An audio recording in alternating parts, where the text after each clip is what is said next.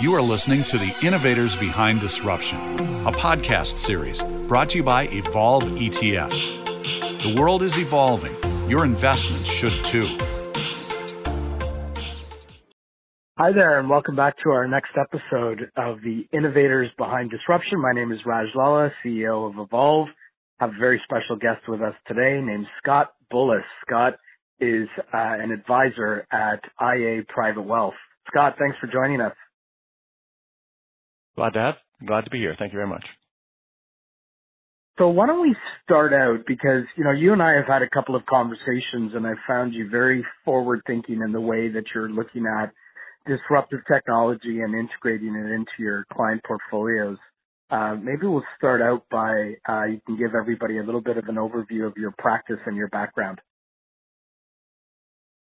Um, okay, we'll start with my background because it really kind of defines how I look at um, this whole area. Back in 1998, I was working in Salt Lake City for a high-tech 3D engineering company. And got a call from a colleague to join his new internet startup. I asked to read the business plan. He said I couldn't read it because I hadn't written it for him yet. Um, I wrote my first business plan ever, and a few weeks later, I was the chief marketing and strategy officer for a company in San Francisco with a $25 million first round. And that's how a lot of the dot com era really started up. Managers, engineers, coders all kind of congregated and started to build this new world. And so I've been part of disruptive technology for a long time now, and it's always been part of my investment practice because those companies which were just starting then are now, of course, our largest capitalization companies. Um, back in mm-hmm. 1998, the biggest companies in the world were Microsoft, but GE, ExxonMobil, Royal Dutch Shell, Merck, Pfizer, Intel, Coca-Cola, Walmart. You know, now it's a completely different list, and a lot of those came out of that dot-com era. It's Apple, Microsoft, Alphabet, Amazon, Meta, Tesla, Berkshire mm-hmm. Hathaway, mm-hmm. TSMC, Tencent, and NVIDIA. So, um, and I think that's disruptive technology is going to create that list for 2030. So how would you say the growth and adoption of disruptive tech is today versus the dot com boom? Uh, completely different. Um, the big difference is it was little Davids at the time. It was startups. It was people with dreams. Now this is the Goliath realizing that to survive and to stay the Goliath, they need to have that next great thing. Apple's stock just recently hit a new high based on the rumor only that it might have uh, a fully autonomous EV coming out. Um, That's right. Facebook has changed its name to Meta. Exactly. Um, Facebook has changed its name to Meta and is investing $10 billion a year. I mean, the technology that's being built at FRL, the Facebook Reality Labs, is staggering. So these are Goliaths that are going to be changing the world, putting incredible computing power, incredible money, and bringing in the world's greatest minds to create this new, which is very different from what it was back in 89. Sorry, back in 98.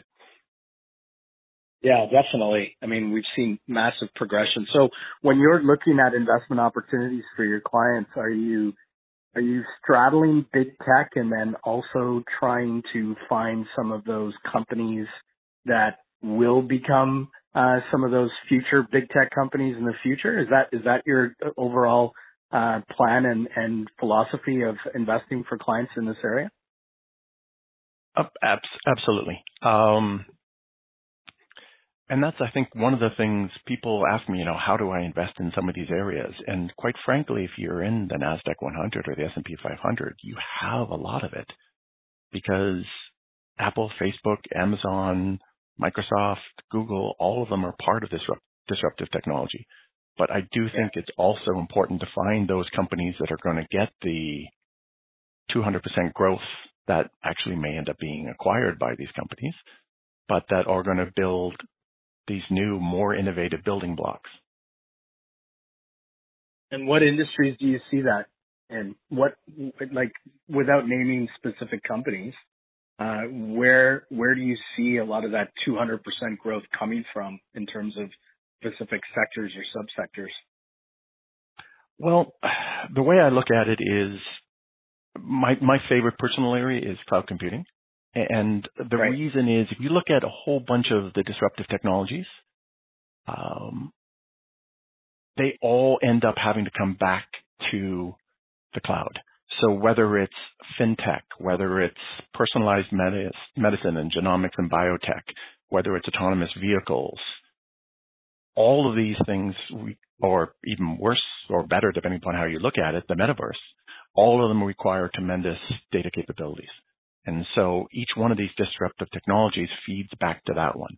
So it, while it's harder to predict whether autonomous vehicles will be available in five years or seven years, or how quickly some of these new genomic therapies will roll out, they will all roll back to cloud computing. And so I think it's an area that will grow exponentially. Yeah, I totally agree with you. Uh, so if you think if you think back to well, not back to because we're still in the pandemic, but if you think back to pre-pandemic, some some of these technologies were already starting to emerge. Some of them more mature than others, of course. What technologies do you think have been accelerated by the pandemic and created long-term permanent shifts for us as consumers and also investors? Uh, two come to mind. Uh, the first is the work from home, study from home, exercise from home, socialize from home, interact from home kind of whole sector. And the idea that we don't have to co-locate to do things together. And I think that is going to, companies are just starting to realize the impact of that. And readjust to what that potential is. And I think the companies that readjust to it will do fantastically. And, and that's for everything. That's higher education. Uh, as you might know, I've yeah. taught for a lot of years as well. And higher education got a real wake up call when it realized if properly done, you know, a bunch of this education can be done remotely. So does everybody have to go to campus for university?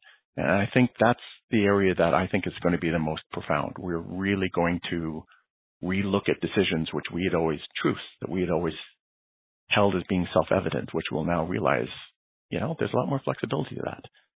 Uh, the second one is the whole area of genomics and biotech. Uh, some of the methodologies that were just theories before now are, you know, being literally injected into millions of people every day. So I think there's some breakthroughs in that area that are going to advance medicine much faster than we ever anticipated.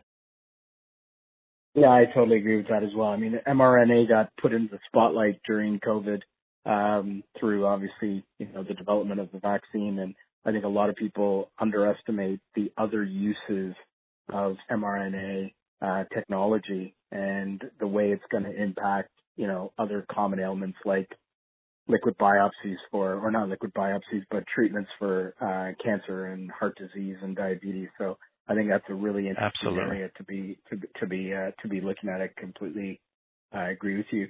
Do you think that your industry has been disrupted much in the financial services side? Uh, or do you think it needs some disruption? Well, I don't think it was disrupted as much. I do think it needs disruption in, in two ways.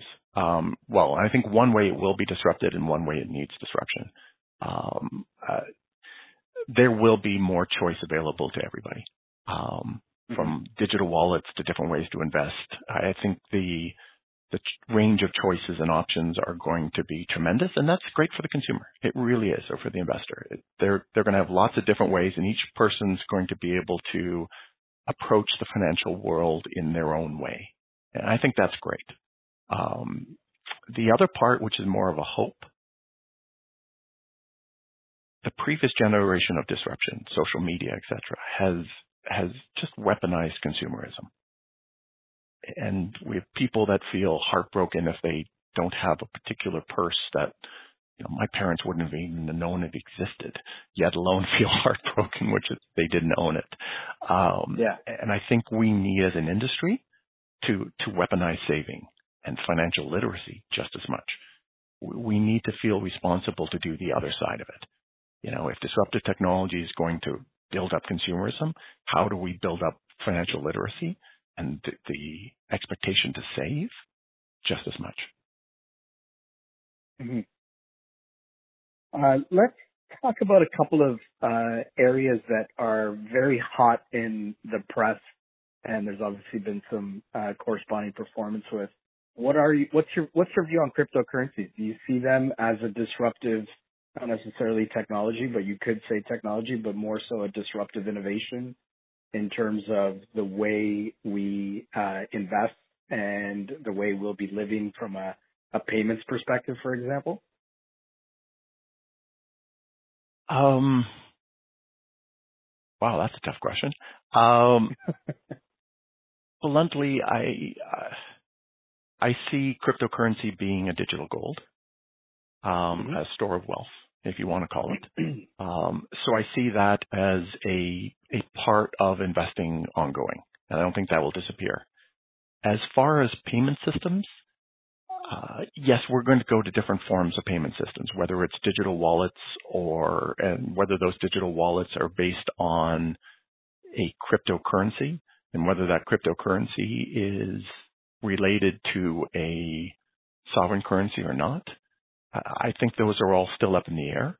I do think that part will be less disruptive and more progressive than a lot of people think. Okay. Um, so, uh, plus governments are going to ensure they can tax. I, mm-hmm. I think if we underestimate that, we're we're being silly. Mm-hmm. Yeah, it's interesting. So so you didn't name the cryptocurrencies, but I guess what you're saying is you see the value more so in, as you said, a store of value digital gold, which would correspond with Bitcoin, uh, and potentially less so with uh, cryptocurrencies that are being used in other forms like Ether and some of the other cryptocurrencies that are used for transactions as it relates to NFTs and smart contracts and so on. Is that kind of to summarize what your what your view is? Well, like I said, I think they will form a payment for certain things. Um, and as the metaverse grows and becomes more powerful, there will definitely need to be currencies within it and Ether seems yeah. to be the dominant currency that is most likely going to be that base. Um, and so it will have its its value there. Uh, I'm not sure, and it's not my greatest area of expertise, but I'm not sure we're going to mm-hmm. go down and buy a bag of rice with Ether at a store in Canada. Um, yeah. I, I think that's a ways off. I do think there will be pieces where it, and like I I do think there's going to be just a tremendous number of options, more than uh, dominance by one. So you touched on the next topic that I wanted to cover. I mentioned there was two cryptocurrencies and metaverse, the the the, the M word, uh, that has obviously gotten a lot of attention since Facebook uh, announced their plans for from a corporate perspective and also renaming uh, to to Meta. What are your views on that industry, do you think that we are early days? I think you probably agree that we're early days, but do you see um, a, big, bright, shining light at the end of that tunnel in terms of the investment opportunity and the use cases? Uh, I do. Um, I think, first of all, the whole voice recognition side, um, mm-hmm. whether it's Siri, Hey Google, uh, Cortana, there's even a Hey Facebook, um, Alexa. I think that's one core building block technology. I think augmented reality and virtual reality are another core building block technology. Um, the metaverse allows you to take all these building blocks and put them together. Um, the work that's being done by Facebook Reality Labs in Pittsburgh on their avatar projects are mm-hmm. incredible the work they're doing in Sausalito on their physics-based avatars is, again, just my first degree in engineering. It's it's staggering the amount of money and the staff that they're throwing on these things. So yes, I think it will come to come to fruition, and I think we will it will change the way we can interact. Um, but I think the the core building blocks of voice recognition, of AR, of um, avatar being built, avatars are being built, and they're getting really good. So I think it's coming. Yeah, they are. Um, are you concerned at all about the social aspect of many of the developments of these technologies? I mean, you mentioned earlier in terms of, you know, the pandemic kind of put a shot, got, got a shot on the arm into areas of online learning and education, online work, which means that you're home more instead of out in the real world. You look at, you know, the metaverse obviously means that you are pot- potentially in a virtual world more than you are in the physical world. Is that a concern to you at all? Oh, absolutely. Tremendously. Um, Facebook, as you know, is already, or Meta as we call it now, is already under a lot of scrutiny for the effects of their current products um, mm-hmm. on our youth and on our people. Uh, I think the disruption that will come from a range of these technologies, whether it's autonomous vehicle ride sharing or autonomous vehicle delivery or more online shopping or just the disconnect of being in the metaverse. I think all of these have potentially incredibly disruptive um, social concerns. And I think as a society, our biggest challenge is going to be how to put these into our society in a way that ends up being net positive. And I don't, don't yeah. think, I think we have a lot more technological answers than we have social. I think you're right. Definitely. Um, I think I know the answer to this, but maybe as we close off, uh, what are the top two or three predictions for investing in disruptive technology or disruptive innovation that you have over the next five years? Um, I'm a big machine learning proponent. Mm-hmm. Um, I, I, really think it is going to fundamentally change literally every company and every profession and every industry. Um, it is the building block upon which so many of these other disruptive technologies that we've talked about are being built. So I'm a huge proponent of it.